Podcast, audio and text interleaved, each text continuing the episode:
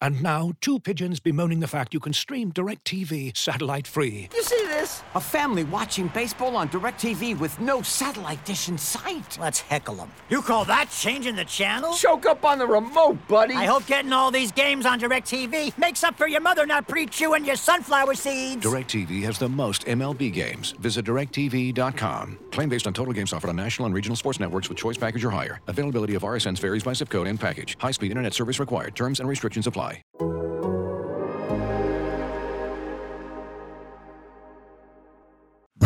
Your mother, it's time for another episode of Birds with Friends. Just a trio of feathery brethren weathering any season to see the Eagles eating teams like Scrammy's top with cheese. It's Philadelphia. Bo Sheil and Zach kicking it cooler than three penguins till Zach runs off with his valet keys. He's a real nuanced goose. Pull up a branch, get loose. It's time for some juice on some Birds with friends. The early bird gets the worm, but prefers getting turned like a turn on some. Birds with friends. Bo Sheil and Zach coming at you with stats and things flapping their wings on. Birds with Tuesday beating after they win by 36. Why did we Birds with friends. They ran for 350 Birds with friends. Howie, he was inactive. I don't give a Hello, everybody, and welcome to Birds with Friends. Bo Wulf, Zach Berman, Sheil Kapadia, and Marissa Dunn here to talk about everything going on with the Eagles. We got a blockbuster pre-draft trade to discuss. We've got Sheil's column to discuss. We've got the annual Duck Duck Juice Draft, wherein we uh, draft the positions we think the Eagles are most likely to draft, and they get points based on how early they're taken. Very exciting. Zach, the defending champion, uh, will look to defend his belt. Most of all, uh, Sheil says he wants to talk about uh, who did who did you want to talk about? Christina Aguilera. So why don't you start with that? No, I'm not going to start with that. I mean, I have to keep the people tuned in. We will certainly uh, get to that. But yes, it's a it's a fun time of year. You know, we've got the uh, I've got to mow the lawn outside. I was just looking at it earlier. I mean, it's uh, terrible. So we got to get that fired up once again. We've got the Masters coming up. We'll get to our I don't know. Are we getting to our picks, Bo? You didn't seem that enthusiastic. Usually, you're more enthusiastic. You didn't really um, reciprocate my enthusiasm when we were messaging about this. So it might just be my Masters picks. I, don't spent know. five minutes looking at it before. Yeah, that's what I did. show. Okay. Uh, uh, we're, we're gonna get to that. I feel like mow the lawn is a good like if there was a guy named Mo or Maurice, they call him the lawn. Mow the lawn. We've got, uh, you know, I'm about to. I feel like I'm ready to jump into some draft. Bit, you know, come up with some terrible draft takes in the next uh, few weeks here. So I think Dane Brugler's Beast is going to be coming out any moment, you know, any day now. I don't know what day it's supposed to be. I think he tweeted that it's supposed to be soon. So I'm just going to dive into that. The family's going on a little trip here for uh, spring break. They'll be away for two or three days. I'm just going to be in on the Beast for, Mm. uh, you know, we'll, mix in some playtime in there, but you know, uh, diving into the beast, uh, working on these spreadsheets, and uh, we'll get ready for the draft. And then once the draft is over, it's uh, it's a nice time. I feel like you can relax for a couple months and uh, wait for training camp to start. You didn't want to join the family on your trip? Well, yeah, it's, I mean, I, I, I can't get into everything, but it's a little complicated. It would have been a little bit too much of a time uh, commitment with stuff I have planned out work wise. I would sure I would have loved to uh, accompany them, but um, we're gonna we got some stuff in the works for when they get back uh, to do around here. I believe the Bermans are making some moves next week as well. Yes, we're we're yeah. Let's let's air it out here. We are going going with my in laws uh, the end of the week, and and but I will be uh, Gonna go hang be- out with Mickey and Goofy. among other things. Yes, Oh, yes, and so uh, no, it'll it'll be a nice he's got his time. eyes. He's got his eyes on Minnie over here. very much looking forward to this podcast. Love draft season. I've been geared up for the draft for a few weeks. Obviously, the trade that the Eagles made this this week adds a whole another dimension to it. Also gets us juiced up for next year's draft too. So uh, a lot to discuss. Certainly, my family's uh, trip this weekend is not among it. All right. Uh, let's get into the trade, which breaks on Monday.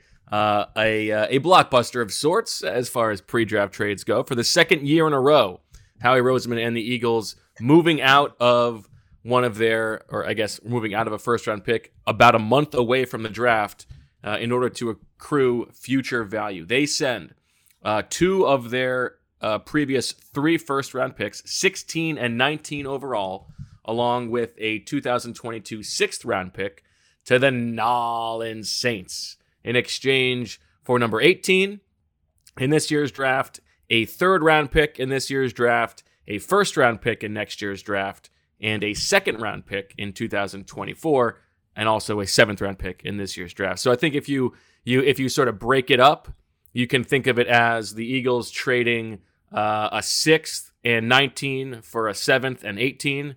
You set that aside, and then what the real deal is is they're sending a, the 16th overall pick in exchange for a first round pick next year, a third round pick this year, and a second round pick in 2024. Zach, what did you make of the deal? And uh, you know, were you uh, like doing something interesting when the news broke? I really like the trade. Uh, we wrote about it. You can check that out on our grading the moves column. I I shouldn't say I. We had been discussing for for months now that the Eagles would want to um, have future flexibility, trade back, but it's easy. It's easy to sit here and say they should try to get a future first. It takes a willing trade partner, right? And and I was somewhat skeptical that they would find one. Uh, given where they were drafting, right? I, mean, if a team's trying, if a team's sacrificing a future first, I figured they'd be trying to get up into the top 10, let's say. Uh, that obviously was not the case here. I, I thought it was a good trade. If you had told me Monday morning that that that these are the terms of the trade, even if you disregarded the team that they were making the deal with, I would have said, "Oh, oh definitely take that trade." You add in the fact that it's the Saints who there's high variability there. They have a quarterback coming off an injury. They have a first year head coach. They have some changes on the roster. They've been a, a consistent team here uh, for quite a few years, but this is a different composition and different head coach than it's been in the past. I, I think that variability uh, makes the trade even better for the Eagles. So I, I like the move. And then I was doing work when the trade went down. I was in front of my computer, got a text message. I put it up and uh, text message you guys and said, let's let's you know, should we grade this trade? Yeah, you Sheil? gave no. Uh, I found out from Zach's text. He said, you know, Hmm. grade the move, and then I thought, all right, I guess I better check what's uh, happening here. So I had. You know what I was had no thinking about? what It's fu- talking it- about. There, there have been a couple like uh, interesting callbacks to uh, season one of Birds with Friends. We didn't really give uh, your appearance on Chris Long's podcast uh, the attention it deserved, given your love for Chris Long and, and how much we made fun of you for that during that 2017 season. I mean, imagine young Sheil, 2017 Sheil, like dreaming of one day going on Chris Long's podcast. It was a dream come true for you, I'm sure. Uh, and then the other thing is, you I know, don't we know about that. I mean, we could go into the locker room and talk to Chris Long anytime we wanted. I know. Obviously, I'm, year, I'm playing that up. Go, go and the other thing is, continue. you know, as as much grief as the uh, the polarizing grades that we give get um, sometimes um, in the comment section, you know, grading things not on a uh, A to F scale. That was originally your idea, Sheil, I believe, and so it's funny that you are now doing What? nothing but grades. No, that is hundred percent not true. It was your idea. I wanted to just put a letter. I don't know when the first grade was that we did. No, but you said that that was silly. You said like, well, how could we how could we grade it?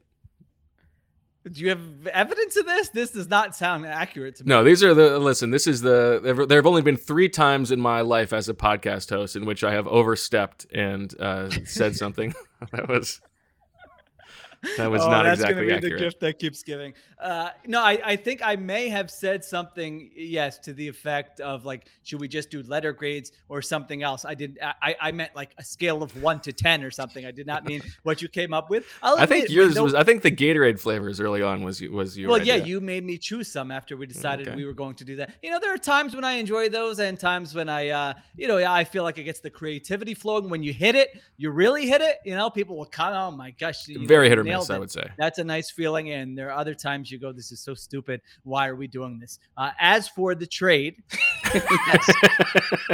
yeah, I think it was a, yeah, I think it was a good trade. I mean, you look at it, and I think it's about quarterback. I, I think they want to maintain quarterback optionality. I think they want to be in a position to pounce when the next, uh, you know, potential quarterback is unhappy on another team, or if it's just the draft next year when they want to move up. Now there are no guarantees. Others have made this point, Bo, I think in in your guys' uh, write up, you made the point that there are how many teams now that have Five, the Eagles are one of five teams now with multiple first round picks next That's year. crazy. Is that unprecedented? That's, I- I that mean, has it- to it feels like it, before, but right? Yeah, it feels like yeah. it.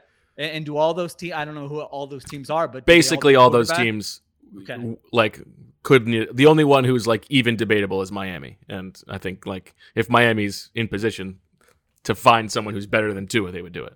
Okay, so there are no guarantees. There's going to be competition. There's always going to be competition when there are great quarterbacks available. Also, if you're a team that sucks this year and doesn't have a quarterback and you have the first pick in the draft, like, you know, there's almost no deal that would be made to if you're just going to like buy if you, and you love Bryce Young. I mean, three first round picks, does that really do it for you? And you still don't have a quarterback? Probably not. So there are no guarantees. Having said that, I've been hammering all offseason that do not pay up for competency. This is what you should do. Accumulate your assets, get ready to pounce. It doesn't mean it's going to work out, but I think this is the best way to approach the quarterback situation when you don't have one or when you're not sure uh, if you have one. So, yes, now they have two first round picks in 2023. They have an extra second in 2024. They can put together a very big, uh, you know, draft uh, draft package if they want to take a big swing next offseason for a quarterback. So, um, you know, and, and just regardless of the quarterback situation, if you have three first round picks and there's an opportunity to to trade one to get a future for you know to get future draft capital and kind of come out uh, on the right side of that deal, then I would probably just do that every time as well. Yeah, I think there are like we can talk about like Howie making the move and and a good job by him, and then also just what it means for the team as you as you guys talked about. On the latter point, like we've said, like I mean, we, we said in the in the fall that the most likely thing that they would like to do is is pick up a first round, a future first round pick, uh, move back with one of those things, and potentially give Jalen Hurts another year to prove himself if they weren't able to land a quarterback. That's exactly what happened. that doesn't mean, as Zach said, that that they don't get credit for it. I mean, there were a lot of teams probably hoping to uh, potentially move back. I think the Eagles have maybe identified that there's some kind of um, like in market incentive to doing it this early um, and being willing to do it this early. Uh, so kudos to them, and also like everybody, like we knew the Eagles wanted to to trade down. The whole rest of the league knew it too. So like you know Howie does get credit for making that happen, um, even though everybody knew the stakes there or the incentives. Um, and and then for the Eagles, like, don't you think that this is like? I mean, can we can we cross off the possibility of the Eagles taking a quarterback in the first round? I, I sort of think you can, even though obviously you, you grade the guys differently, and there's a there's a, a value for everyone. But I think if they were if there was someone who they were potentially willing to take, they wouldn't have made this move. I think I think it's pretty fair to say that that this is Jalen Hurts' team for one more year. would I, think that's probably true. Although, yeah, I mean, I mean, they're still keeping fifth. They're still keeping their highest pick. So Right. right. they're still keeping 15. So if they were in the mode of, hey, if quarterback X falls to 15, we'll take them. They could still be in the mode of if quarterback X falls to 15, we'll take him, but we don't love him so much that we want to trade up for him. I think you're right. I think it's uh, you know, still it's probably unlikely that they do that. It, seems like what they would be more likely to do is draft uh, the best available players at the premium positions that they spotlight, build up the roster, and then kind of run it back with uh, Jalen Hurts for a year and see where, where they are a year from now. But I don't know that necessarily this trade like should swing our view of that one way or another. I mean, they still have two picks. They still have the 15th pick. So if they wanted Sure. to, it doesn't have to change their strategy this year really that much. And I, don't think, that even if you go if if if you put aside even the quarterback question, and obviously this gives you ammunition uh, to, or I, I should I should say the assets that you want if if you're going to trade for a, a quarterback or trade for a, a pick next year. Just from a team building perspective, if if if you're able to operate with a longer time horizon than other teams, um, it's a smart move to make because uh, the the you know just just the variability of a, of a future pick you you get that 2024 second uh, it doesn't compromise your position this year. It's hard for teams to operate with that type of time horizon and um, you know it, it it takes management's approval it takes a certain amount of job security it takes a an you know a certain amount of understanding about where you are as a roster so uh, Ownership. Yeah. Owner. I mean, I, I would throw that in there for sure. Exactly. So so I think that you know that's it's it's part of being in a league with 32 teams is that every team is operating under under kind of a you know a, a different situation about where they are, about how they want to operate. And I don't want to say the Eagles took advantage of that, but but what you saw were two teams that are dealing with different time horizons here. And I find it a very peculiar move for the Saints because even if they think they're better than like we think they are, and, and the market seems to think they are, like they're not in a. Are they really in a, a position to be like pushing their chips in? Very odd. Very, yeah, very. I, I'm curious to see what they're going to do with those picks. I mean, this is a team that lost. The, you know, we can probably identify what five head coaches that every year are going to give their team an edge with their offensive scheming, play calling, game planning. And Sean Payton was one of those guys, and he's gone. I mean, that's a huge deal. Their Huge offense deal. could be a total disaster uh, this year. They don't have an answer at quarterback. They're bringing back Jameis Winston here. And also, like even like Marcus Williams, Terron Armstead, Malcolm Yeah, Jenkins, right. like all these guys. Yeah. Yeah, I was going to say, yeah. I mean, defensively, uh, Malcolm Jenkins, I feel like did, you know, he was definitely a declining player, but I do think he was still kind of, I don't know if glue guy is the right term, but you know, when Chauncey Gardner Johnson is about to get thrown out of a game, like Malcolm Jenkins, I felt like was the guy who could grab him, be like, dude, just chill uh, for a second. I mean, they lost two starting safeties there uh, with Jenkins and Marcus Williams, who really complemented each other very well. They lose their defensive play caller uh, in Dennis Allen. I mean, I don't know if he's still calling plays or not, but he's going to be the head coach now. So uh, I thought Dennis Allen has probably been one of the best defensive coordinators in the NFL over the last three or four years. I mean, their defense has been good every single year, and he's been really creative. Uh, and his, you know, he, doesn't have maybe the uh, marketing power of some of the other coordinators in the NFL, but I thought he did a great job as a defensive coordinator. So yeah, they are a, you know, no, they're not in a great division. I mean, the Falcons could be Falcons and Panthers could legitimately be. Uh, Oh no, Claire, that wasn't Malcolm Jenkins slander. Please, I, I, I, you know, I still think we don't give enough credit for, you know, we don't make fun of, I should say, the reports of them getting rid of Malcolm Jenkins to hand the team over to Carson Wentz. Yeah. I mean, that was laughable at the Gotta time. make it his we called room. it out as laughable at the time, and years later, my gosh, does it seem, uh, you know, e- even more laughable. So uh, w- w- this is a this is a pro Malcolm Jenkins podcast. But anyway, the betting markets have the Saints over under uh, as eight wins. And I was going through and looking at how many teams had a worse over under. There's only 11.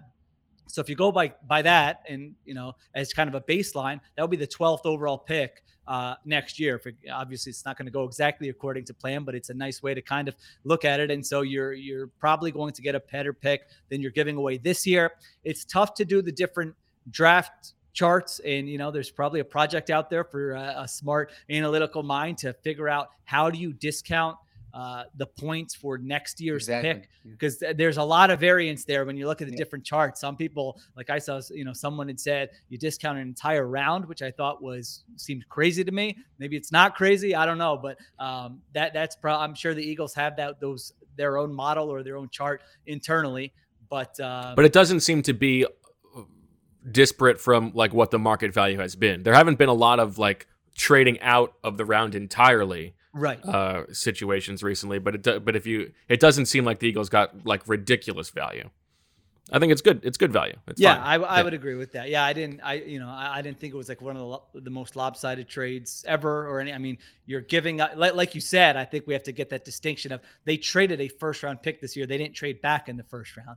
Right, exactly. year, right, there, uh, yeah. so- They- like so they, they traded like a hundred picks back to the third yeah, round, right. like or yeah. So. Um, so yeah, I agree. Um, anything else on uh, on Howie the deal maker, Zach? Because you know uh, the story of him moving up for for Carson Wentz. You know he talks about uh, like making those things happen at the combine. Obviously, he was at the owners' meetings last weekend. I'm sure this is the scenario that he was shopping. Uh, do we give him uh, do we give him more credit for that? You know, I, as far as more credit, I, I think we give him appropriate credit. I I think this is what Howie does well, right? Every GM has strengths and every GM has weaknesses, and I think Howie does a good job of a understanding the marketplace and and and b being creative in trying to put trades together. Um, you know, it, this is a, a little flex here. I, I I wrote a story. It's been ten years now, 2012. Uh, uh, around this time, uh, for the it was for the New York Times on Oh. Wow. on Longest on- tenured member. Yeah, Are on, you uh, listening higher up? on Howie Roseman as uh, as a trade maker, right? And, and- and because at that time it was so rare in the NFL, and I actually remember speaking to Sheil's boy John Schneider um, for that story because they Mm. had just pulled off this uh, Darryl Tapp, Chris Clemons deal, was it? That, Oh yeah, sure. that, that I yeah, that actually worked out well for Seattle. yes. Um, and uh, and but but the, the Darryl Tapp, I believe, a member of uh, DeMeco Ryans' defensive coaching staff. Yeah, that That's correct? right. You Yep. see him on the sidelines. Yeah. but but the reason I I bring that up is because Great at the smile on Darryl Tapp. at at the time it was viewed as as such like a, a rare thing for a general manager to be this aggressive making trades and Howie had like by far the most trades in the NFL at that point. You just look at this offseason, more teams are willing to do this now. More players are being traded, more picks are being traded. You reference the amount of teams that have multiple first round picks. Obviously, a big deal was was made about the fact that the Rams traded all these picks and won the Super Bowl. So uh, Howie spoke last week at the owners' meetings about you know zigging when other teams are zagging, and I don't think this is a, a case of doing that, but I think having that type of flexibility, being nimble, um, is something that Howie does well. Not just the smile with Darryl Tapp. I would. I, I enjoyed his whole demeanor. You know, Yeah. he seemed like a real pleasant guy to be around. I thought. And In our whereas whereas my understanding is Chris Clemons was the opposite. Okay. Well, there you Once go. Chris Clemons once pantsed Chris McPherson in the middle of a training camp practice. Sorry if Chris Clemons, if you're listening and want to um, respond to that, you're welcome anytime. Um, there, I also think that aside from the the team building, um, like implications and why it makes sense for all the reasons we've talked about for the Eagles to to push some stuff forward, I think there is not. This is not the reason you make the trade, but there is uh, some small disadvantage, I think, to having three picks uh, clustered so closely together because uh, you're you're less likely to have like multiple big differences in your draft board versus your pick. So like if you're at 16, you're like you're really hoping there's a chance that one of your like top 10 guys falls to you, right? But it's it's less likely to happen at 16 and, or 15 and 16 and then again at 18 like to have a, a big difference like that. So I mean, I don't think that's that's not the reason you make it, but I think it's a small a small variable here. But I I, I do want to highlight something Sheil said a moment ago that I think is in, important to recognize here because there was this immediate like um, social media discussion. Well, well, now the Eagles fans should be looking at Bryce Young and you know C.J. Stroud, and uh, unless you're uh, un- unless you're really bad or the Saints are really bad this year, it's hard to get one of those guys at the top Right. of the draft. I actually think this gives them more flexibility to trade for a, a quarterback who might come open, like you saw this year. Yeah. So um, now, now clearly, if you can get a franchise quarterback at the top of the draft and and you grade him as one, and you're able to do it, but oftentimes teams drafting in the top, you know, three, four, five, uh, are either interested in a quarterback or they're going to want a lot for that pick, and you're going to have competition for it. And, and and so I I I think the possibility of them trading for a veteran might be um, as strong or even stronger than them landing, say, Bryce Young or CJ Stroud. I agree with that. If you tell me if you tell me that next offseason the Eagles are acquiring a quarterback with the with the picks that they've acquired, like that they've amassed, I would I would split my turkeys more on the veteran side than on the rookie side. Hmm. I don't know that I agree with that. Okay. I mean, how many veterans are going to be available? It could be one guy in Kyler Murray, and that's even like that's even a leap. I mean, the Cardinals might not. Well, I'm saying if they're if they're using it as a package. Yeah like, to they- move they up. almost have to. I mean, listen, if you're eight and nine or nine and eight this year, uh, you know, and Jalen Hurts is like the 15th best quarterback. I mean, I don't want to say you have to because you never have to, but like, are you are you just going to come back and do that again in 2023? Like, at some point, you got to take a chance on somebody, which is why even you know even in like this draft, you don't have to be in love with the quarterbacks. Like if there's someone you feel like has some upside, it's not going to kill you if you draft a guy and you know it doesn't pan out. Like you almost Well, that was the point- fun of having three. You felt like you could maybe just Yeah, play you with could one. have, yeah. yeah. no, but, I also mean- like the, like the Josh Allen example, it it doesn't necessarily have to be a quarterback who goes number one or, or number two. It could be it could be something that gets you up from like the 15th pick to the Hmm. eighth pick next year. You know, Yeah, and true. Multiple and reporters asked me about the Wake Forest quarterback yesterday, Sam, Sam Hartman. Hartman? He's like, "Are we talking I- about him as a first round pick? What are we doing?" Multiple reporters? yeah, Like who? at the at the Kyzir White press conference. Uh, yeah. oh, Yes. I, thought, I thought people were texting you or something. Like what the yes, hell? yes, yeah. In the in the auditorium, yeah. Not Okay. not like reaching out to me cold. Hey, what's the deal on this guy? Oh, so is that guy good? He's fine. I don't know. You I don't mean, like But I, I- I, I but haven't Listen, studied him. But if you want, knows if that. you want, uh, I'll give you my my quarterback, my under the radar Yeah. quarterbacks to watch for next year. okay. Because last year, if you remember on this pod, I was talking up Desmond Ridder, right? Hmm. And and that was a little, yeah. Well, I don't know. That's a flex. He's he, I I- he, he's not going to be a top ten guy. Um, but uh, I think someone who can gain a, a lot of steam is Tyler Van Dyke at Miami. Um, he started basically one year. You know, he, he came into the into the lineup this year. Um, but there's a lot to like with his profile. Uh, and then if you want Related to Dick or Demarcus? I I don't believe he's rated. He's related to Marcus Van Dyke. Um, What about Dick? I don't know Dick Van Dyke. Is that- that's like an old TV guy, right? Is that- I think I think I would like. Uh, I don't know come Dick on, Van Dyke Dick as a Van as a Dyke drop. Show, Um, uh, Nick yeah. at Night. Yeah, yeah. and then uh, uh, McCall from uh, from Coastal Carolina.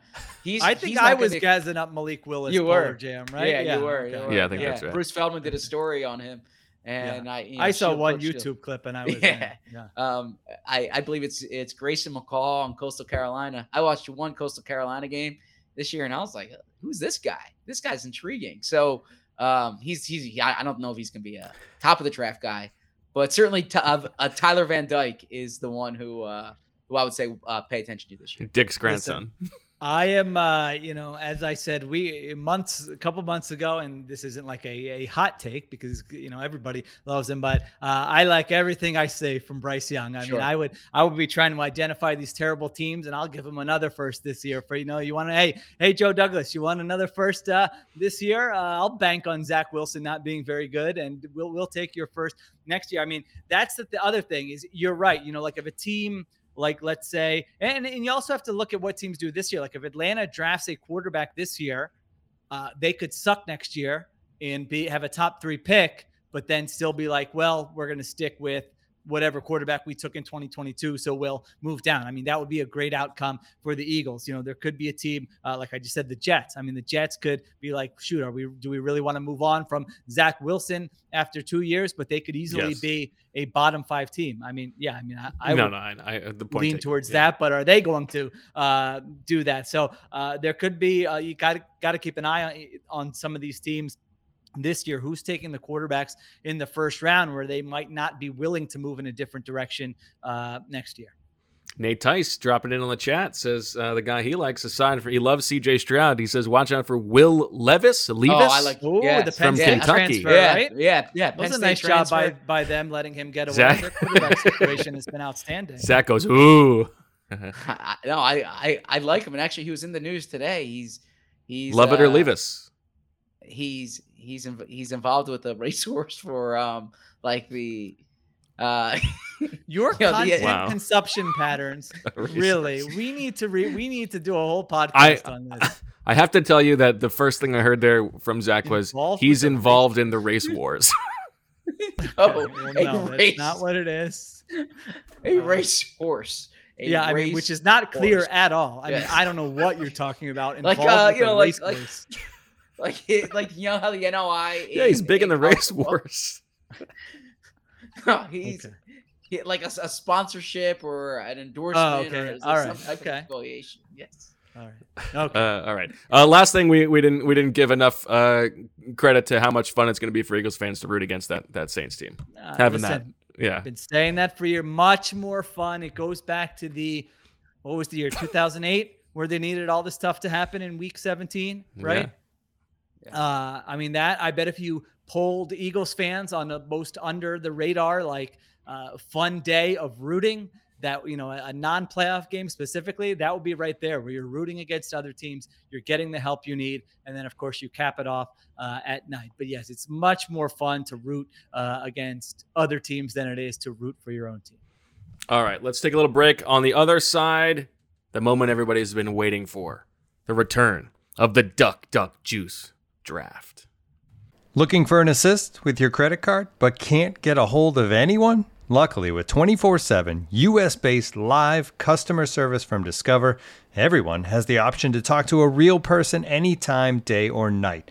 Yep, you heard that right. You can talk to a real human in customer service at any time. Sounds like a real game changer if you ask us.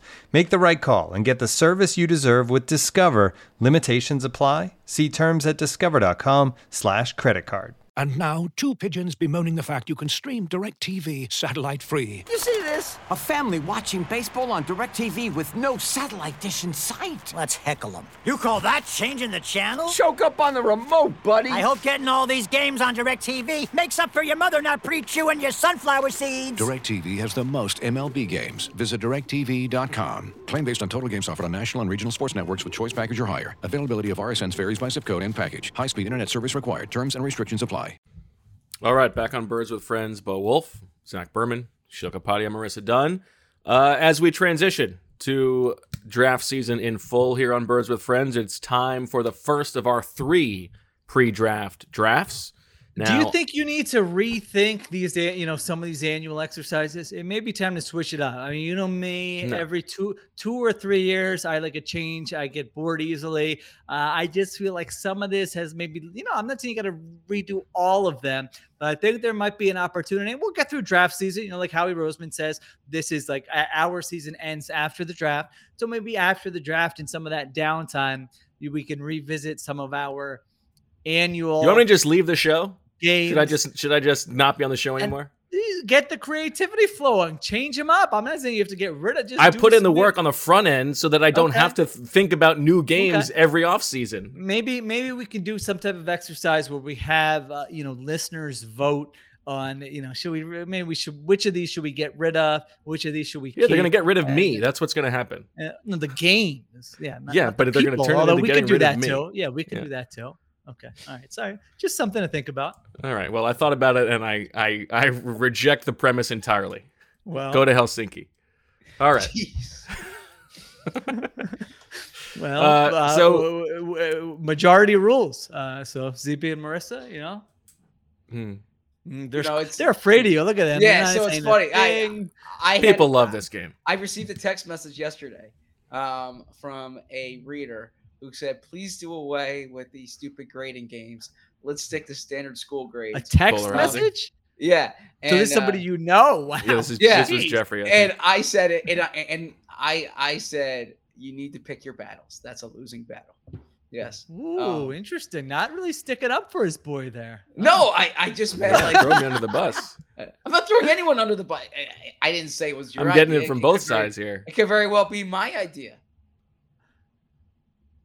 I get we you get to decide the uh, the grading scale sometimes. Bo shook. Well, here. I think I did Bo. say. I mean, if if if we if, if we want to air this out, I said, should we go straight grades for this? And then you said, how about Eagle Saints? Yeah, I mean I can't. I well, I'm Yeah. I'm committed to the bit. I I can't jump off now. Okay, yeah. So, anyways, uh, Like, was it really? Would it really make a difference for for our, our readers if they got to see that we gave it an A minus instead of like a Malcolm Jenkins signing? Who cares? Read the read the analysis. All right, let's go. So no, so I, I bring that up as as a, as a way of saying I am not going to chime in on the elimination of the games. I like that it's a creative entry point to discussing the positions that are going to draft.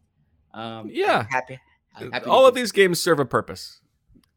Okay. People seem to love a duck duck juice. People of like a duck people duck in the, juice. in the comments. Yeah. Now, okay. yeah, the we'll three of us, ones. the three of us each won one of the games last year. So Sheil, you won Owl, you know, which is Oh, when really? we predict like the specific players uh, who Oh the yeah, will draft. I mean, listen, I've been pretty hot with some of those. You know, you have was been good the- at that. You know, I got a I got a Jack Driscoll. Like if you got a Two Jack years ago, you- Driscoll, two years would ago, you hear nailed about it. that every show. I mean, you'd have a Probably Jack so. Driscoll jersey in the back there. Yeah, I just you know, pick a Yeah. Jack Bill Driscoll. nailed one of their worst drafts in, in recent history, right? That's He right. He nailed Listen, I'm picking Reagor. what they're picking. Yeah, that's it. true. I'll take credit for that. I, but yeah, I'm not ashamed. you you are the the two time defending champion in that. Uh, I won the turkeys to the kingdom. Zach won Duck Duck Juice. Now, uh, for new listeners, Duck Duck Juice, we have uh, the twelve position groups. We are going to draft how likely we think the Eagles are to draft players from that position, and a point is awarded in inverse order of the draft order. So if your position is drafted in the first round, that's seven points.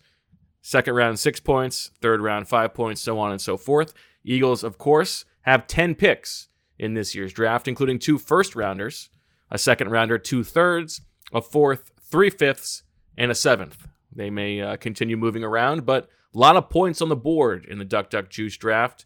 And we go quarterback, running back, wide receiver, tight end, tackle, interior offensive line as one, defensive end, defensive tackle, linebacker, corner, safety, and special teams. Zach, as the defending champion. Hold on, hold on. What's the rule? I remember we had some stuff in place where if it's a guard slash tackle, or Mm. if it's a DN slash, you know, ooh, Yes. this guy's like Michael Bennett. You know, he can line up at defensive end. Milton Williams down. last year was a was a bit divisive. Yes. Now, do we just wait till the end because if somebody gets defensive end and defensive tackle, it's moot. If somebody gets offensive tackle and interior line, it's moot. Or do we need to sort that out now? I think we can sort it out now. I think uh, I I think guard tackle is probably the toughest. Uh, I feel like edge defensive tackle. It's unlikely that that there's going to be real Okay. disparity. Uh, tackle guard. Do we just? I would say. I would say if there's agreement between where they are listed in Brugler's Beast and the way that they are announced or talked about by the pre the the post draft press conference, it's easy. If there's disparity, Right. Uh, Ooh, Danis, uh, Danis can be the uh, final decision maker if there's Okay. a real controversy. Okay. I'm Wait, fine. so I have a question. As I, I, I- you said, as the defending champ, I get the first pick. Can I pick my draft order as opposed to? yeah, you get to pick where you go. I think he doesn't have to be first. you you didn't let me you, you didn't Oh. let me finish. Yes, as So- the okay. defending champion, you get to make the entire draft order, not just where you pick, but also where Sheila and I pick. Oh, I would have tried Ooh. harder last year if I knew there was this incentive. Okay. Uh, Remember that So- next offseason when you're mad at me for doing this game again. I'm not mad for doing. I, I'm not mad at you for doing this game. Um, okay, and No, no. Look at Paul. This is the most I've offended him. I've called him all sorts of names, and called him out for all kinds of things, and this is the one thing where I really got to. him. All um, right, I. I will go. I will go with the uh, three four. Wait, Okay. what? Oh, so you want to go last in the first Wanna round, and then who's going Oh. first? Um, Bo's going first. Sheil's going second. Ooh, burying me. I burying wanted to me. go first. You want to trade? Yeah, I'll trade you. Okay, yeah, I'll trade you. Oh, this is unprecedented. The first ever Duck Duck Juice trade. Yeah, I mean, I don't even See? know we're allowed to. Things are staying fresh. Well, yeah, we're trying to keep it. Yeah. All right, Wow. so I can start. Yeah. Yeah. All right. Okay. With the uh, first pick in the 2022 Duck Duck Juice draft, I'm going wide receiver. Hmm. I thought this was pretty easy for me. I mean, there's a chance they take, I feel like a solid chance they take one in the first round. And even if they don't, they're going to take one at some point. You could certainly take multiple wide receivers. I believe it's the most drafted position uh, that there is. So, you know, maybe you hit on some late rounders as well. And so, uh, you know, I spent about five minutes on this before we started, and I have wide receiver at the top of my board here. And I thought that was a pretty easy one. Have you guys found? Uh, have you started doing work on the top receivers yet? Is there? No. Okay. Theoretically, uh, I've I- I've got a big like spreadsheet of past players that I'm working through to try to figure out some uh, No, some parameters that I'm looking for. But we've got we've got Nate Tyson in the chat. He gave us the guys he likes at the at the Yeah. combine. So And if I can ask Dra- you guys big a Drake quick London question guy. here, uh, in, in terms of a team building question, at, at, at, at wide receiver, we have spoken in the past about don't draft a player based on those you have on your team already, right? Just just take the best player and you know and make it work. Now we said that almost in conjunction with like when they took Jalen Reagor and they wanted someone who can play on the outside because they wanted to play 12 personnel, that kind of thing considering the fact that DeVonta Smith is a building block player, do you take him into account when considering the other wide receivers? Do you want someone who's who's different in terms of body type, in terms of playing style than DeVonta, or are you just saying give me the best group of wide receivers and let Sirianni figure it out? I think you always get in trouble if you are trying to look for a very specific type and not just trying to find the best player. And like, so if you if if if DeVonta Smith's clone was on the board, you wouldn't just want the two of them on the field together. Like, wouldn't that be great? Like, you really need a, a guy with a different skill set. I think, uh, I, I think like the draft is about getting the very best players that you can into your system. This is like the most important thing you can do talent wise for your for your franchise. I don't think you consider like the how they fit with other guys too much, and I definitely don't think that you overvalue how they're going to fit in the scheme because I'm I'm worried about this from what they're talking about on defense. Like Jonathan Gannon might be a head coach next offseason. I'm not too worried about how they're going to fit into his scheme. That's what free agency is for. Uh, the draft is about getting the best guys you can. This is your chance to control that cost. I agree with that. I always thought the whole, you know, build the wide receiver core like a basketball team. I, I never really bought into that. I mean, I, I would just say think that it's not like one guy is only good at one thing. Like DeVonta Smith is not a specialized player. You know, he's a route runner. He can get downfield. He can help you on third down. He can play uh, outside. There are a lot of different things he can do. And so, yeah, I would say just take the take whoever the best player is. I think wide receiver was a good pick there, Sheil. Um, although would you I, have the wide more receiver first or no? I'm not sure what Or I was would you go do. with what you're about to go here? Well, I think I probably I probably would have, but I think you're right that they're like they are they are going to draft a wide receiver. It might it might not be in the first round, it might not be till the third or fourth round, but there's no there's no chance that they don't. They have to.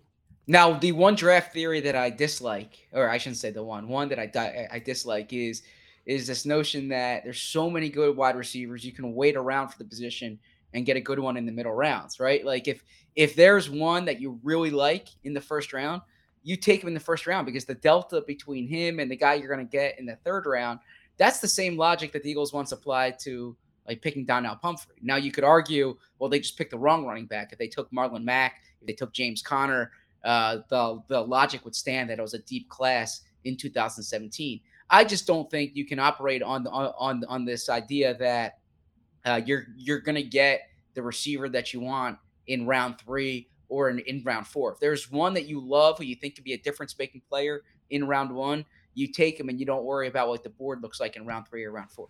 Well, it's interesting Bo you say some that. Numbers on this, don't? Weren't you working on something with this, Bo? Yes, so I was just gonna say. So I, I one of the things that I did, I, I went back and looked at, and I'll do something on the site with this uh, next week. Let's. But uh, all of the pro, the initial Pro Bowlers, so guys who made the first like wave of Pro Bowl teams. You know, this Mitch Trubisky doesn't count, like a, an injury replacement. All of those guys and first team All Pros over the past ten years. All of those players at every position. I, I went through where they went in the draft. Um, you know what what conferences they came from. And wide receiver is one of the most drafted first round positions, right? And this is very surprising to me.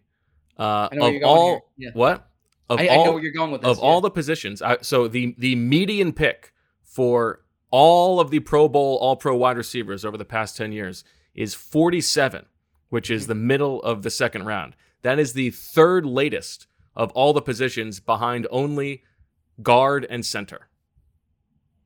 But how much of that would be a volume thing? Like how many more total wide receivers are drafted? Oh, that's definitely part of it. Yeah, Yeah. that's Yeah, definitely yeah. part of it. Yeah, I mean it's the it's sort of the possible versus probable thing. You know, it's it's can you get a guy later? Yes, um, but I, I sort of lean towards Zach. I mean, if it's close and you want to say, hey, we got all these wide receivers in the same tier, and we have a pick Yeah. in the second round, then that I think that's fine. Well, If second really- round's different. Yeah, second round's yeah, different. I Yeah. think that's different than you know saying, oh, you know, we don't need to worry about it. We'll be fine getting a guy later. Yeah, and I also think like you know we're talking positional importance. Like if it's you've got a wide receiver on the board and a, a guard in the first round, I, you know take the Right. wide receiver. Um, but I don't Alright. I don't think that you need to get a first round receiver to get Yeah. to get impact. Yeah, I mean, I think so, I think your second round pick should be an, an impact player. I mean, uh, and and to what we talked about with Sheil's rankings, it's hard sometimes to differentiate between, say, like the 23rd player on your board and the 31st player on your board. But there should be a difference between, say, the 23rd player on your board and the 95th player on your board. And so that's where I'm saying that it, it's Sure. okay to say we can in the second round we'll be able to get this. It, it takes a certain amount of hubris to think you'll hit on receivers in round four. Let's Right. say. Yes, I agree. We with that. can't. This this pace is unsustainable. That's Sorry. I, I didn't mean to, to interject there with the draft theory. No, this is good. Yeah. Uh, all right, I I am on the board. I'm still a little bit on the fence here, but I'm gonna go. I'm gonna go with defensive end. Um, I think the Ojabo injury hurts a little bit here. Uh, I think it's part of the reason the Eagles are maybe uh, moving out. But I think if the Eagles had their choice of what position they could draft with the first uh, of their first round picks, like the ideal for the person to be on the board, I think it would be a defensive end. So I will take defensive end. Okay, that was number two on my board. That was number one on my board. Um, oh, so okay, throwing a little. All right, we'll see. yeah, so so let's see here. Um, do I go? Uh, do I go hunting for points or or do I just go for base hits here? I'm definitely going to go safety uh, because Ooh, I- interesting. Interesting. I I'm confident they're going to draft a safety, but the question is I I, I don't know if the if, if this has the capability of hitting big for me, right? Um, This is another one where we may have to go to the beast on uh, if there's a you know a, a versatile defensive back. true. I mean, Sure. there we can. Uh, it should be Yeah. pretty easy to see where a I guy's think so, practicing, Yeah. though. I, they don't usually cross. Oh sure, sure, sure. And then I am going to go. Safety, interesting. That's that's surprising. Me too. Yeah, I thought that was surprising. That was number six on my But board. finish, finish, then we'll discuss. Okay, and um, hmm. Do I box. I don't think I'm going to win the game this year. Uh, Already? Wow, you know what the problem is? This is the this is a trouble spot for Zach. Going third in the first round. This is the Yeah, Trey Thomas shouldn't have done selection. this. This is the Yeah. this is True. the Trey Thomas spot. that's true. You That's should have true. just taken the. You should have just taken one. Well, This is well, too I, much. I, I, I should have gone one or two, so I, I, I, I could land the end or wide receiver, right? But um, why, why'd you so aggressively choose three? uh, yeah. All right. So You'll um, do fine. You'll do fine. You'll do fine. I mean, he seems Uh, very distressed. I'm, I'm going, I'm going defensive tackle here. Okay. All right, um, I like that. one. and and because I I think there's a, a a chance their first round pick is a defensive tackle. There's a few intriguing D tackles in round two, and I think actually the the uh, the draft kind of falls off after the top uh, after the top of the board at defensive tackle. We we spoke to some people uh, behind the scenes last week who who kind of thought this was a a weak D tackle class after the top. So I guess safety's more of my base hit one, right? They're going to draft a safety. I just don't know where. D tackle is is is where I'm I'm, I'm going for a boomer bust potential. Yeah, I, I feel like we don't. We'll give analysis at the end because you don't want to give away any Okay. strategy about what you thought about other. Now, uh, Well, I think I think Defensive once the tackle- once the position goes off the board, then you can talk about it. But yeah, uh, you know, I was doing my top uh, free agents for 2023. I like that Athletic, column. and I was looking. Fletcher Cox and Javon Hargrave are both free agents after Mhm. the season, right? yeah, yes, Yeah, so that's like a, I mean, that's probably a very, I don't know if it's under the radar or not. I feel like we haven't talked about it a lot, but, um, you know, I almost wondered if they would extend J- Javon Hargrave like in the months ahead. yeah. I think there's a good chance they might do that even just as a salary cap thing, push money Yeah. forward. Yeah, You know, my, that's my that's probably sort be of a my, wise move. He's what 29 or 30, I believe. Uh, played well last year. Seems like a I think, good. I think this is know, his age 29 season. teammate. Uh, checks all those things. So yeah, that that would not be a bad move if they. Where, if I uh, wanted to know a little bit more about like his upbringing, where where could I read about that? On the athletic, uh, yeah, there was a. Oh, a- it sorry, I should have Black linked to that. That's a bad Nah, job. I no made. problem. Um, have have you guys done any Jordan Davis work yet? I haven't done work on anything. Theoretically, Okay. All If right. you Curious want free, now. I you want to know what free agents are? I would I would be in on that. Jordan Davis for the Eagles at 15.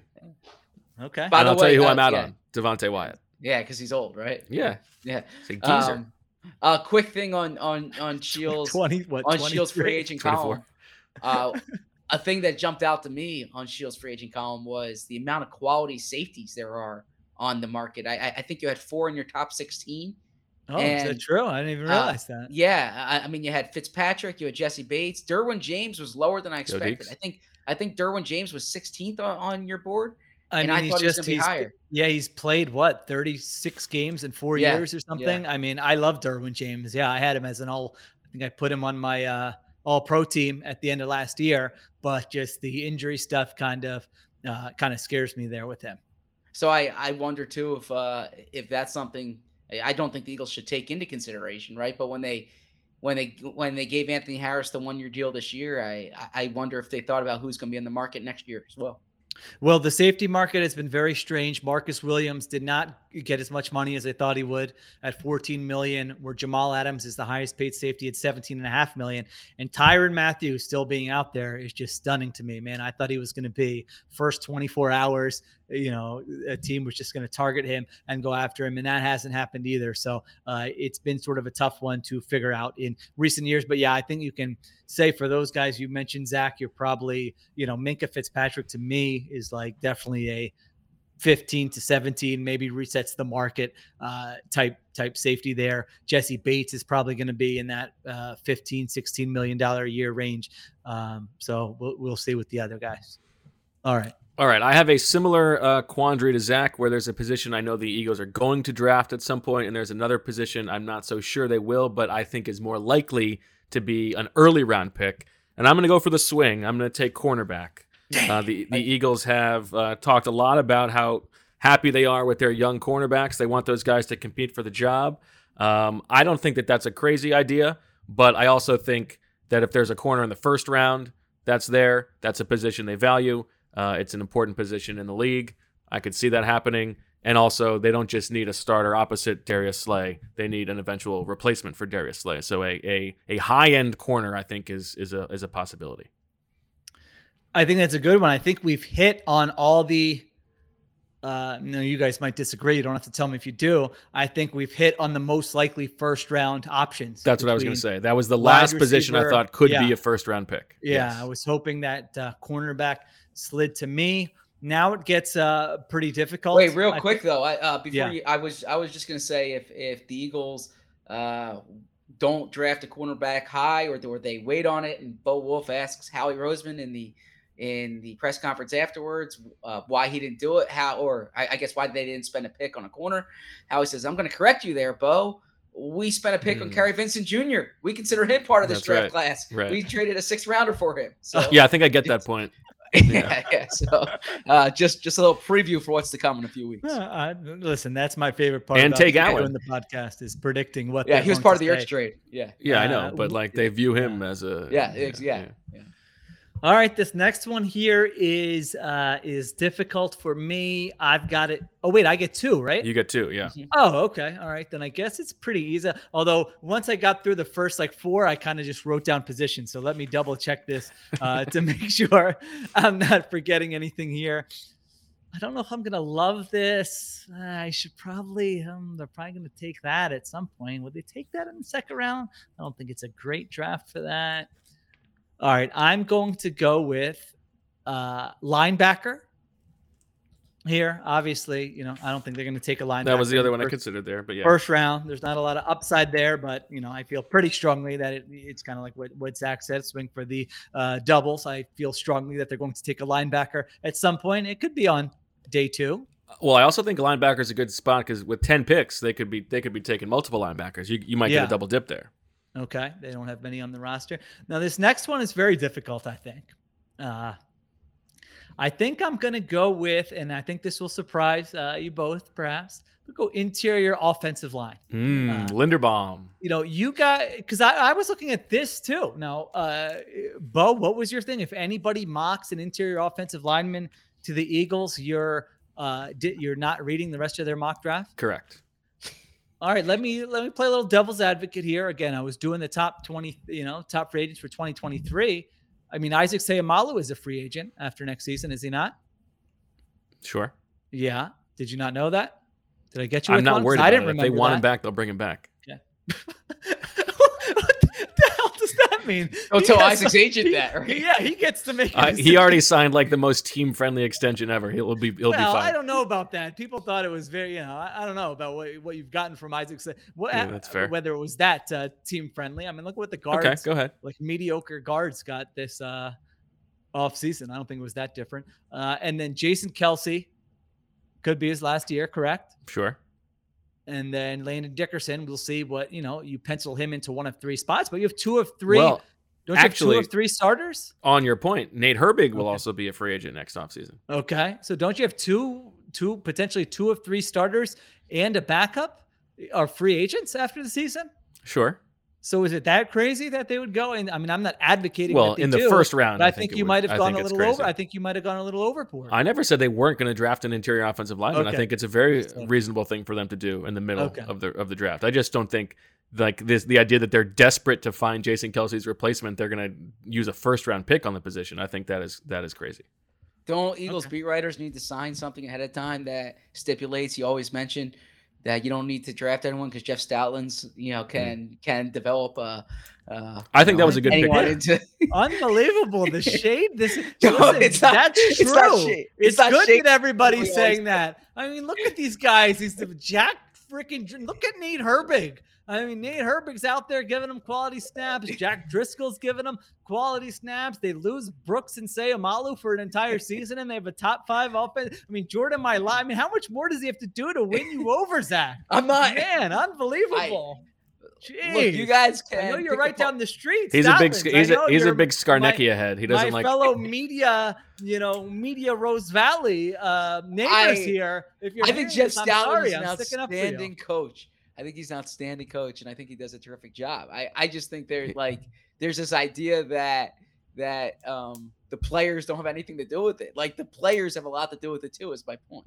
No, you always make that point, but if you're i i listen, if if it's a bunch of players, like there are multiple instances of players who are not highly regarded by whatever you think of the league, right? You know, did not think of them as like top four.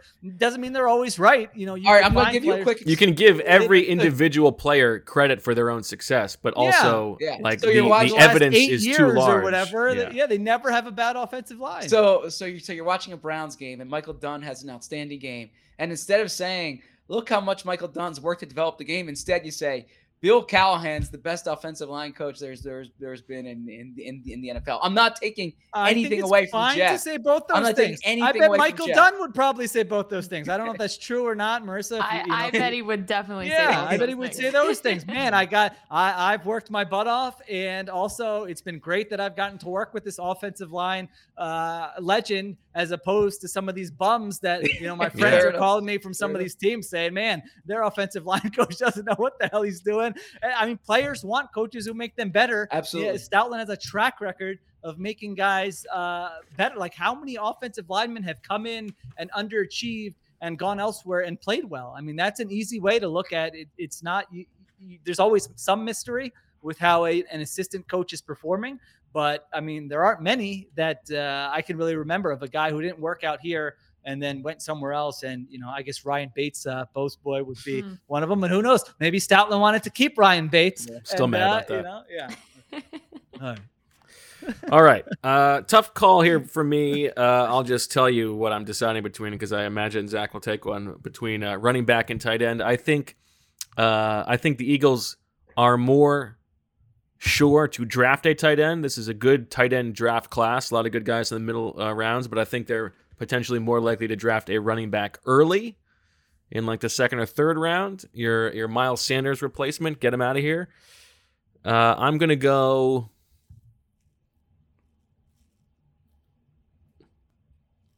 Come Yeah, on. give me give me the tight end. Give me the tight Stick end. Stick to your board. I mean, you ripped the Eagles for being That's on the true. clock and That's fair. can't decide. I mean, you have a board there. You're going tight end. Wow. I mean, why would they take a tight end? They're gonna take a tight. End. Please end. explain it to me. Uh, all right, day three, fine. I don't care. Why would they take? Uh, is there a chance they take a tight end before day three? And should I uh, preemptively get upset about it? No, but I You think it's a just paid your reasonable. I think it's a reasonable fourth or fifth round pick. Yeah. The sixth or seventh will suffice. I mean, you just paid your tight end $14 million a year. He's a very good player. He's an all around player. Uh, you don't need to play 12 personnel, even though I know Bo, Bo I know I was texting some numbers that. Yeah, uh, they were the best personnel- offense in the league in 12 Yeah, personnel yeah, last year. And they had in who was their second tight end? It Right. didn't matter. So Exactly. listen, I agree with that. Put JJ Jack Arcega Stoll. Whiteside. Jack Stoll's Yeah. the. I agree with that. Put anyone out There, I do immediately regret not taking running back. So just for the record, Yeah, yeah, I thought that was a bad move, but we'll see what Zach does here. Maybe so we'll still get a well, well, no. So actually, the reason I wanted the three four here was because there were two positions that I wanted to avoid. yeah, that, said that's you didn't reasonable. want the three four. No, I want. I to- no, no. When I saw what came off the board, number one and two, I said, I said, ah, I should have, you know, I- I Ah, should have okay, preserved that. alright. The reason I picked three four I think at the that's beginning that's good was to avoid was to avoid two positions at the end. That's where I said I might have overthought it um, because you know I, I I could have been like you know um, a penny smart and dollar foolish here, right? Because like I'm, I'm Yes. So uh, I'm I'm gonna go running back and tackle here. Uh, Mhm. they're I, I'm confident they're going to draft. Well, I shouldn't say confident. I, I expect them to draft a running back. I think uh, actually Bo's boy from the Senior Bowl, Dameon Pierce, is a good player. And He's a fun guy, man. He's fun, He yeah. yeah, he's like one of the intriguing guys I yeah I watched Yeah. during college football season. I remember the one run. Um, Why didn't he- I he take ran- running back over tight end? He got was I his thinking? helmet. Yeah, that was a bad pick. I mean, I almost took running back with my last pick. I can't It's a bad you pick. took tight end. Like running back's a lock. You know, It's I a bad feel. pick. Uh, yeah, but Pierce had the run where his like helmet got knocked knocked off, and he just kept going and like charged into the uh, end zone for a touchdown, and then went crazy. Like he seems a little nuts in a good way. Uh, so he would be a fun player. And then uh, uh, tackle. I look. They they obviously are are fine on the starting tackles. Well, If they tackle is not. It's not. It's the same as what what Sheil was saying about the offensive line. I mean, Dillard is a free agent, and Lane Johnson, who knows how long he's going to play. Well, I, I was I was gonna say if, if if they trade Dillard, and I don't know if they will or not, but if if they do trade Dillard, they don't really have anyone who can step in as like a left a- as a How backup left tackle. Raven Clark. Says. Um, yeah, Brett. Toth. He's. He, he, tore his ACL. I, I I don't know. I think they need Uh, a little more insurance there, right? Um, or I, I don't. By the way, if the his Eagles ACL. trade Andre Dillard during the draft, you lose tackle points. no, no, we have to stipulate that ahead of time. Um, so, uh, but I look, I, I, I- I don't feel like strongly about any of these, um, you know, day three tackles, let's say, but uh, I, I, I do think uh, credit to Jeff Stoutland. One thing Jeff Stoutland's done an outstanding job of is is like not just not just developing players, but I think identifying these late round players because he has a big part um, in Yes. in the in the scouting process. And I think you know, like the the Matt Pryor pick was a good pick when you consider what he gave you at the round that he took you. Uh, Jack Driscoll in the fourth round, that was a good pick. I got you know they they didn't get anything from from from from Prince Ten- from Prince Tega Wanogho, but overall he's done a good I job. thought that was a fine pick too. I Yeah, it was a fine pick. I'm just out, saying they, yeah. they, they didn't get anything Right. from him. But um, but uh, I think he he does a good job of identifying uh, offensive linemen. So I, I like that. All right. Um, I I don't. I thought those were good picks, Zach. Yeah, I yeah, you- you did. you- getting you running did back there thing. was nice for you.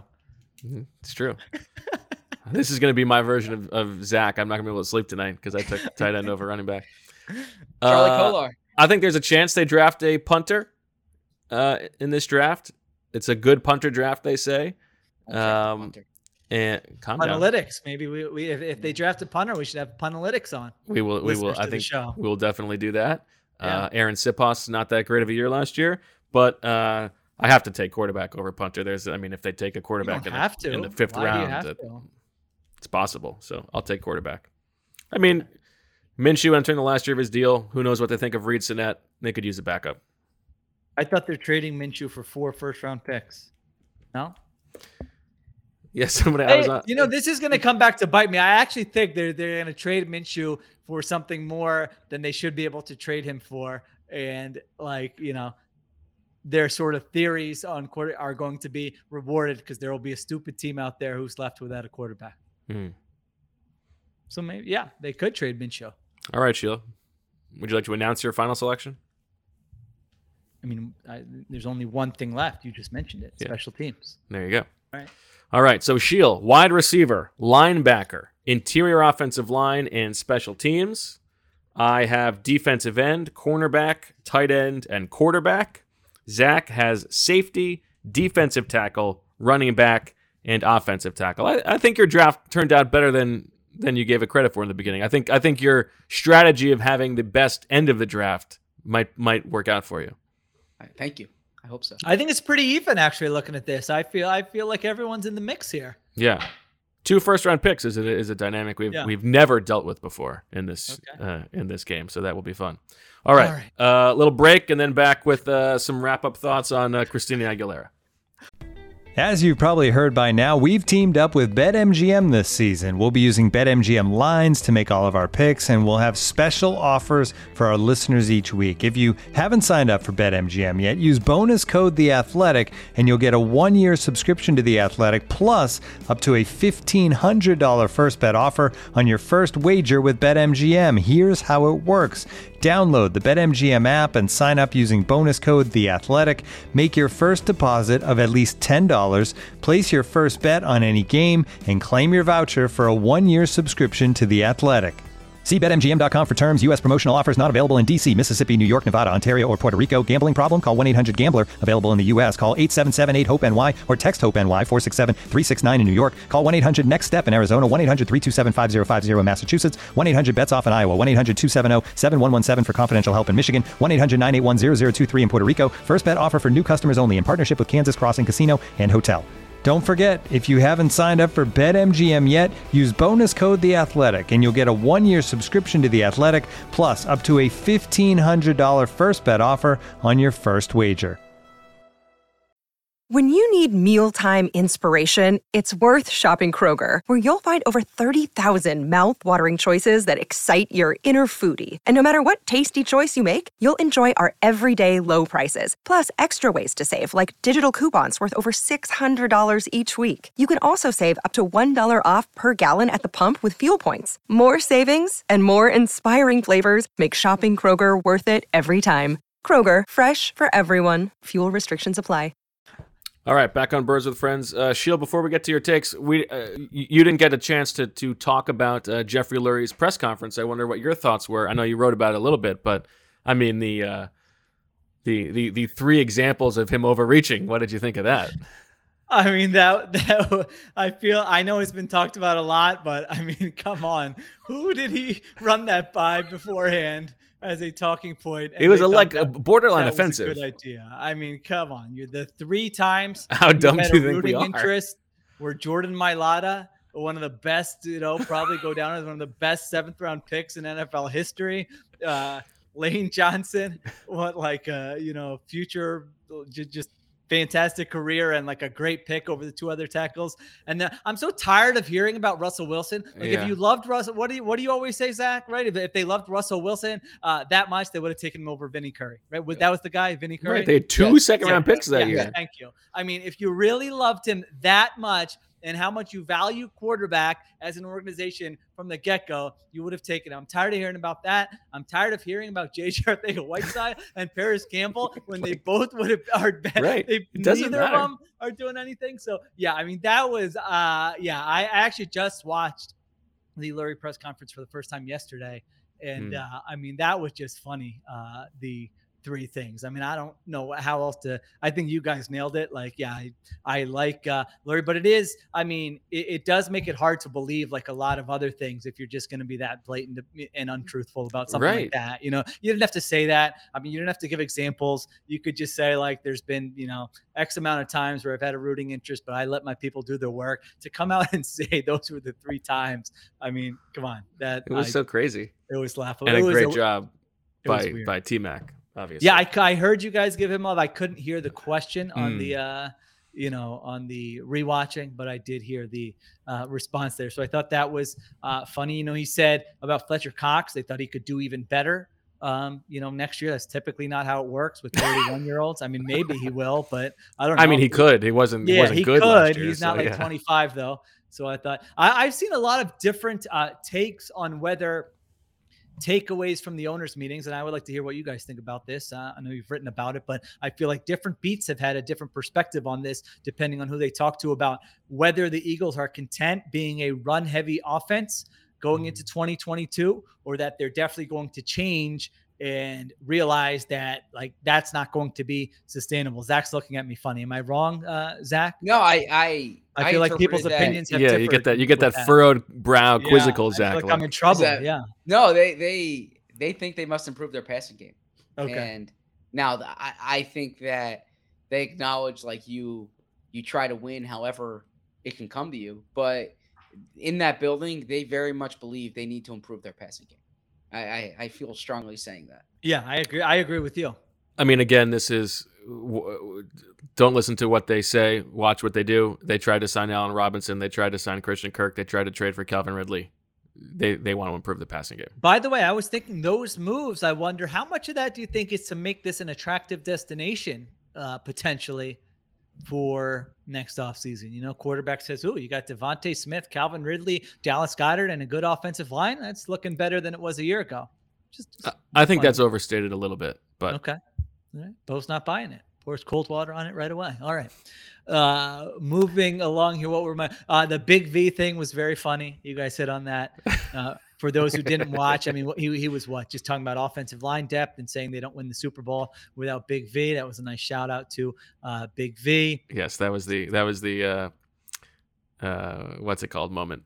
The uh, Jacquizz Rodgers moment. Yeah. Jacquizz Rodgers moment. Uh, and then the Deshaun Watson thing, you know, uh, it, it, they're not making it very hard to read between the lines on Deshaun Watson and Russell Wilson. I mean, if those guys were interested in playing here, uh, there's a strong possibility that I think they would have made a big move to uh, acquire one of those guys. I mean, with Deshaun Watson, he said he won't comment on players on other teams. This was at the end of the press conference, where earlier in the press conference, unprompted, I wrote this down. He had already mentioned Halapoulivaati Vaitai, Eric Fisher took a stray, Russell Wilson, and Terry McLaurin out of nowhere. And, And all- and and Rodgers all- and, and Aaron Rodgers has only won one Super Bowl. Yeah. and Yeah. Aaron Yeah. Rodgers. And and, and uh, you, but no, he won't talk about players on other teams when it comes to uh, Deshaun. I forgot Watson. that Eric Fisher took a stray. That's good. Yeah, so that was. Uh, I think he just said Eric, didn't he? Like he didn't even go full. And, Oh, he he, might and, have, and, yeah. and he forgot Luke Joeckel.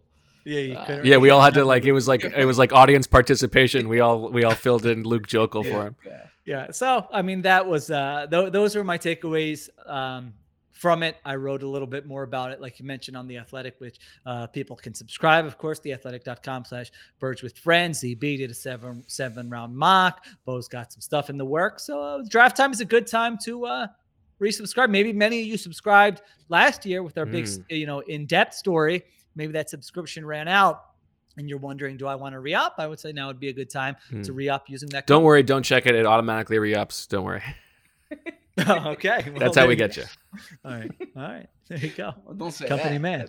Uh, travel leftovers. What do you got there? Well, I, Going through your- I think I want to just get to the priorities here. I mean, taking a break, an hour, seven minutes. in, uh, Aguilera, solo parenting, Masters picks. No, no.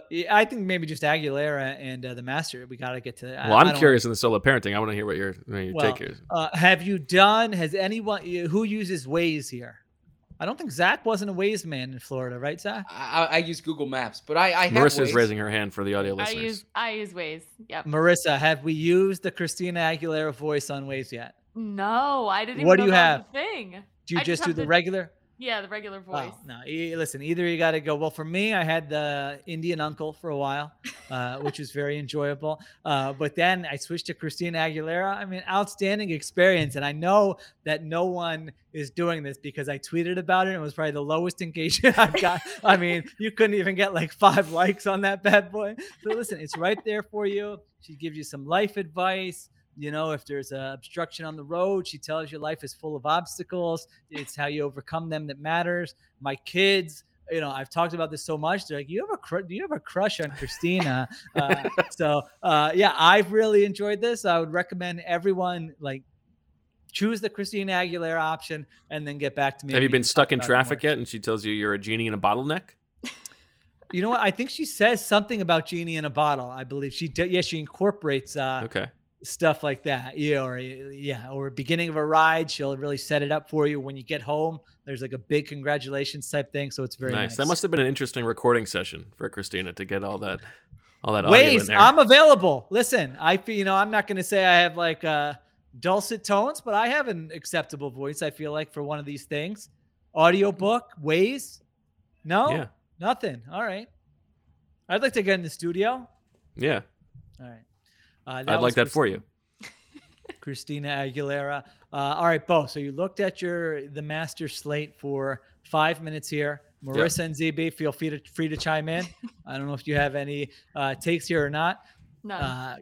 Golf I betting. do love the the song they play, like um when they Mm. preview it and they're like the George. Oh yeah, yeah, oh, yeah. But that's you- my that's my yeah. only Masters take. Yeah. Uh, so uh, when did I start? I know Bo's uh, a big Masters guy, so I, I'm curious his take here. Yeah. I don't know what that means. Don't you have a shirt or something? Yeah. Yeah, I like Uh, the yeah, I didn't really know what that meant either. That was sort of. Well, I was like, did Bo have like a weird, like you No, know, he's- like a something with somebody No, at the if- Masters where he said if- that very strangely, if but I we were had talk- no idea what he was talking about. If we were talking about the Final Four, I I, I would like to be Oh. a big Final Four guy. Bo's a big Masters guy, right? So Okay. not that you. What? Like I don't like the Final Four? Go to hell. You don't even pull out the Helsinki. You just. I know. I meant to say. Well, I, I had already done Helsinki, but First you took his games. Now you're saying he doesn't like college basketball. yeah, come on. No, I. I, I Didn't okay. you? Didn't you hear about making my own top twenty fives, making my own brackets? Yes, correct. All right. True. So I- I just meant a fun tournament uh, this year. I, pro- I I think I pull a little lettuce on probably how many games are there total? Mm, 63. Sixty-three. Yeah, Yeah. 63. Well, Yeah, I didn't n- do not including the Yeah. play-ins. Yeah. Little, Yeah. little lettuce. It's Zach made great- Zach made uh, Zach made bank at halftime of the uh, national championship game. What did he do? Put, put Kansas money line at halftime. Where's the text? Come on. I don't want. I don't want to give you betting advice. I mean, Hey, I. you I just I- say I- I, you, you you just say I'm doing this, and I mean, knowing me, I'll be like, oh yeah, I'll throw a little something on that. I just. I, Thought I, I got a little little Kansas. He's odds now in the running. He's now in the running to buy the Eagles from Jeffrey Lurie. Okay, very nice. Right. Uh, I am very much a uh, golf betting rookie. Mm. I just uh, pick my guys for the majors, but I love it because I feel like you want to pick three, you know, three to five guys in the beginning, and then if they all suck it up, guess what? Saturday morning, you get Good to mid, start yeah. over. Good bet midway event. Yeah, you get to do. I know Bo really enjoys a mid, you know, uh, what like a Saturday morning. You like a Friday morning. You like Yeah. every round doing a little. Yeah, one little. Right? Yeah, I haven't. I haven't done a ton this year. I've been much less into the golf season than years past because the uh, year-long uh, golf league that I did uh, is no Mm. Yeah. longer going. So Okay. it's like really affected my my fandom. But uh, Okay. I'll t- I'll be tuning in. All right. Also so got I've, my rotisserie baseball draft, National League only on Thursday. That's what's really on my mind. I've got three guys here, uh, and I'm willing to put it, you know, add a couple more to this. So if you have strong feelings about this, if you feel like somebody has a strong Birds with Friends connection, by the way, I got. latest, I got. Go ahead. latest Abbott Elementary, they said Garbanzo. Yeah, I'm just saying. Did they really? Not, in the context we do. but I think there could be a writer or something, you know, Okay. up Philly based. Uh, so I, we're making our way to those. Um, you know, we got uh, Dave, Abbott Elementary. Is there another one in there? I don't know. Okay. All right. Zach looks very bored already. No, I've got I'm- I'm- 6 I'm- guys to win and two guys for long shot, uh, top ten, top twenty. Eight. Okay. All right. So you have, I'm going to give you mine and then you give me Okay. yours, but also give me the two that you want me Yes. to add to my card. All right. Okay. So uh, the one sort of in the favorite tier, Collin Morikawa. I, I feel like he's getting gassed up too much. I don't like it. Everything I listen to or see, they're saying Morikawa. I just bet on Morikawa every tournament. He's the official golfer of the Kapadia family. Naya likes a Morikawa. I like a Morikawa. And so I'll probably do a little, you know, outright top five and a top 10 on a Morikawa. Uh, I've got him in there. I think there are there are three guys here who I have at plus two thousand. Who like they're the the the heavy favorites is Yeah. a little bit recency bias weighted. You've got your Cam Smith, who's very good. Your your Scotty Scheffler, who's very good up there. But these three guys, who all, if they are playing well, are the best golfer in the world. So Oh. I have Morikawa in there as well. Well, give me the other two now. It's, Xander Schauffele and, and Brooks Koepka also there. I feel like uh, long now, shot now bets. do you like a Kep? I feel like Koepka's not your kind of guy. No, I do not. I do not like a Kepka. Okay. But- But, you like you respect his game. Yeah, Okay. respect the game. All right. I mean, I, yeah, I basically go by like how I feel like their demeanor is as I watch four tournaments a year. Yeah, I think you would like Morikawa and Xander. Yeah. Oh, I love Morikawa. I know you love Morikawa, Morikawa, I'm in on. Yeah. All right. So Xander, all right, I'm writing down Xander. Um, my next guy, Paul Casey. Uh, maybe I mean he's got great golf shirts. Every tournament, he's got a shirt that I want.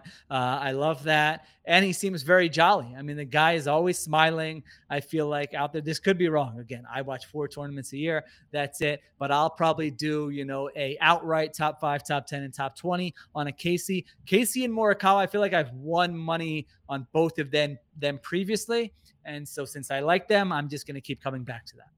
Casey famously always uh, sort of involved in the leaderboard at a major, but uh, never able to close the deal. I like that. Um, I can relate to that.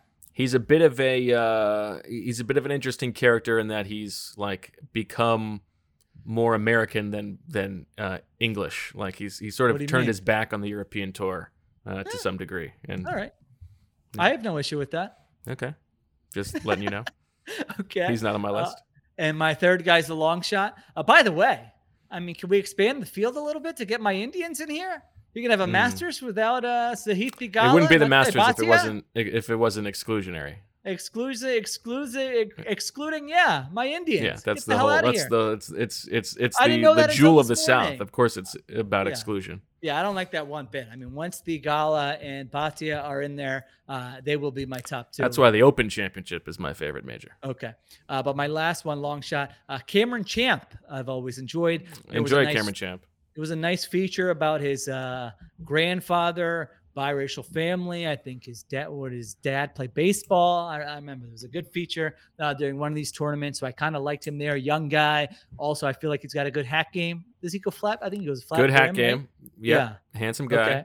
One thing good for him about the Masters, he's a he's a bad putter, hits the ball a mile, bad putter, but he has played the Masters once before, and like there's a case to be made that uh like it's a good tournament for bad putters on repeat visits, such as Hideki Matsuyama last year, uh, Okay. because they, they you get the reps, you know the greens. All right. So champ, you know, I, I'll have to decide. I mean, I'll probably go top 20 and then maybe pick one of the other ones just in case he has a nice, uh, nice tournament there. All right. I'll also So those are the three. Uh, I'll give you uh, Will Zalatoris, go Deeks, plus thirty five hundred. Good debut last year. Also, uh, one of the better players in the world if he's good. Uh, you know, I love a Tony Finau. It doesn't work, but Why? What do you, I mean? You, yeah, you guys always well. push He's along. and I he- he's along the same line. He's he's a better version of Cameron Champ in that he's he's all about uh, hitting the ball a mile, but he, he's not a good putter. He could putt there. Okay. Uh, very very long shot. Uh, Webb Simpson sticking with the Deeks. He's at thirteen plus thirteen thousand. I might put a little lettuce on uh, on him as a top plus eight hundred top ten. And then my other top ten uh, guy is Luke List, and uh, top twenty on Ryan Palmer. That's what I got for you. I think Nate Tice, when he chimed in, had Luke List as one of his two. Uh, Luke List is uh, probably my second favorite golfer. what, what, what, what can you tell me about a Luke List? I've literally never heard of this guy. Uh, hits it long and straight. Uh, and also not a good putter, and hasn't been to uh, Augusta since I think 2005 or something like that. Um, Oh, so he's old. He's he's not old old. He's he, he that was when he was an amateur. How's his uh, hat game? Good hat game. How's his shirt game? I mean, he's he's he's rocked up, baby. He's Oh, he's a- okay, a- all right. he's a so he likes a nice fitted, you know, let it all out there. love a Luke guy. list. Little slim fit. Okay. Yeah, went through a bit of a uh, of a, of a uh, downturn in his career. It was uh, he was a hot shot youngster, worked his way back up, won his first won his first tournament uh, a couple months ago. Our comment section has just stalled with Yeah, this. Uh, I would say so. With this golf time. All right, so I'm gonna add a Luke list um to my uh to my it's funny, my Zach. list. Zach is, is bristling because you've noted the comments section have stalled, and you didn't mention that Zach hasn't said a word in eight minutes. No, I mean, well, I told Zach. no, I'm not bristling but about he that. No, I, I, I look. Zach, do you uh, have a pick for based on what you heard? If you had to throw, uh, you got to put a little let it. I'm telling you, Zach, you're gonna enjoy I betting don't on enjoy this. golf. I, I, I try. You know, it's That's what it's funny. gambling is for. I tried. I, Stuff I, I you don't enjoy watching, becomes fun. I watched the Masters one year because I, I wanted like a conversation piece with my father-in-law for it. You know, I thought like, Is uh, he a you know, I golf fan? Yeah, he likes golf, and so I, I Ooh, thought can like we get a pick from father-in-law Berman? I would be So- interested in that. So- Yeah. Well, so it's it's it's not it's the father-in-law's the maternal side, right? Okay. So not Berman there, but um, Oh, but yeah, um, I mean, you know, Yeah. Berman. Yeah, yeah, meant. yeah, Yeah. but uh no, so it's funny. So like because I was gonna be with him the Master Sunday, so I I I paid attention to it, like I studied it, I read all the coverage, and I go and like I'm dropping all this information about all these players, and he just wants like w- watch golf leisurely, right? Like like he doesn't Yeah. want the bio of this player who's who's minus two. Uh yeah, so so golf doesn't do it for me as much. Um Okay. if if if we were talking baseball futures, I'd have a, I'd have more of an interest in that. But Okay. yeah, Uh, Uh, let's s- let's get this solo parenting off your chest. I want to I want to get the the rundown. Wait, but who's my who's the second guy I'm stealing from you? Oh, Xander or Zal Zal Torres? take Zalatoris. Zal Torres. All right. All right. Uh, I would also, you know, I've been looking at the golf. The golf analytics seem very interesting to me. You think I could dip my toe into that water? There's like one guy, right? He writes for the Athletic, uh, Justin Ray, I believe. I think there's name? more than that. I think you haven't you haven't expanded your search too All right. much. So I wouldn't be able to just jump in and you know No. become a golf analytics guru. Data golf is a good is a good Okay, this seems interesting to me. All right. Uh, so I, I mean, I don't know. Yeah, this this might not be that interesting. Wife was away for a few days. Uh, me and the kids. Uh, 24 hours in, and we had a dead fish, and Naya had forgotten her homework folder for the first time all year. so it's not Sounds my fault. right. You Yeah. know, Bubbles died of natural causes. He was stuck to the little, you know, filter thing. Uh, I didn't know if he was dead or not. You know, Naya thought he was breathing. I wasn't sure. So we sent the video to uh, Fish Uncle and to Fish uh, Uncle. Jessica, and they both said he's dead. So then I had to scoop him out and throw him in the trash can. So now it's just Finster in there solo. So that was, I mean, what are the odds that the one day I'm by myself That's that uh. Bubbles dies? Uh, so that was How do you explain that one? Yeah, I don't know. I did. I mean, listen, the kids fed them, so they were fed. Finster's still thriving. I think it's coincidence. I'm doing. I. I uh I I I I gave the uh, boy who cries wolf story to uh, read this past weekend, and it was it was meant like you should never lie because of the boy who cries wolf. Now he's scared out of his mind that a wolf is going to come in and eat, and eat him every night. So we got the wrong we got the wrong message. yeah, we got the wrong message. So, Should I show I up? need to know Should I show up and one. say that I'm the wolf? he'd be he'd be spooked out. Yeah, if you called him like the wolf's on the phone. I yeah. sneak I sneak into his room. Yeah, so. Uh, and yeah, I mean, forgotten homework folder. That's not my responsibility. Put your fold, put your folder in the bag when it's ready to go. Uh, Naya said her uh, teacher thought she was playing an April Fool's joke on her when she said she forgot her homework folder because she's gone all year and has not missed That's an assignment. Uh, so then she blamed me. So that Did she nice. blame it on you? She blamed it on me. She also uh, threw. She said, "Oh, I talked about you in class today." I said, "Oh yeah, what, what was it?" You know, thinking it would be uh, something nice. Well, you know, the teacher was telling a story about like a parent, uh, you know, who was always away for work, and I raised my hand and said, "That was you." I'm like, I've been on two work trips in like three years. I mean, come on, I'm not going anywhere. But yeah, so I got thrown under. The, I the other morning we had a nice uh, time. a drop off on Monday. I had I had done uh, laundry for the kids, and they have their like their nappers uh, for for daycare, and they're like they come in these sleeves. Like there's a blue one and a red one, and I accidentally switched up uh, which one goes in which, and I still haven't heard the end of it. It's like like they, they came out like oh we had a little thing today you know casey was upset but we figured it out and like yesterday then the, the next day he's like daddy why did you switch up the nappers like it was a mistake we all make mistakes i'm sorry Just say next time, do it yourself if you want to make sure it Mm. gets done right. there you go That's what I've reverted to. It hasn't helped. all right uh marissa what's what's what's new in married life Well, I actually want to hear your guys' T-ball takes because I went to Mm. my little cousin's T-ball game and it is very, very hard to um not yell at them like you're doing something wrong. Mm. so I want to know what your guys' takes were because I saw you had some T-ball games this weekend. I did. Yeah, it's it's great, right? Like I, you know, it's it's it's fun. We're we're learning about it. My son's into it, um, and yeah, it's at this age. The whole purpose is just like to go out there, run around. Everyone everyone scores. Everyone gets on base. Um, I put yeah, a that's joke the on- tough part for me. I'm like, come on, he's out. I I I put a joke on Instagram. I I put a Marissa- joke up on Instagram. marissa's tailgating Yeah. like um, this is a true story. This is not even self-deprecation, right? So, uh, so Reed was playing second base and wearing number two, and my brother Matt played second base and, and, and wore number two. And so I, I said to him, I said, "You play the same position as your uncle," and he said, "I want to play the same position as you, Dad." Which is like a, a nice thing for a four-year-old to say. And I'm like, I got bad news for you. You see the bench over there? That's that's. I said that's where I played. Um, I don't think he understood what that meant. I thought he thought. I think he thought like I was in timeout the whole you couldn't time, you right? couldn't pass up an opportunity to be self-deprecating even in even in that moment Uh, but that that that's honest to God that happened. True story.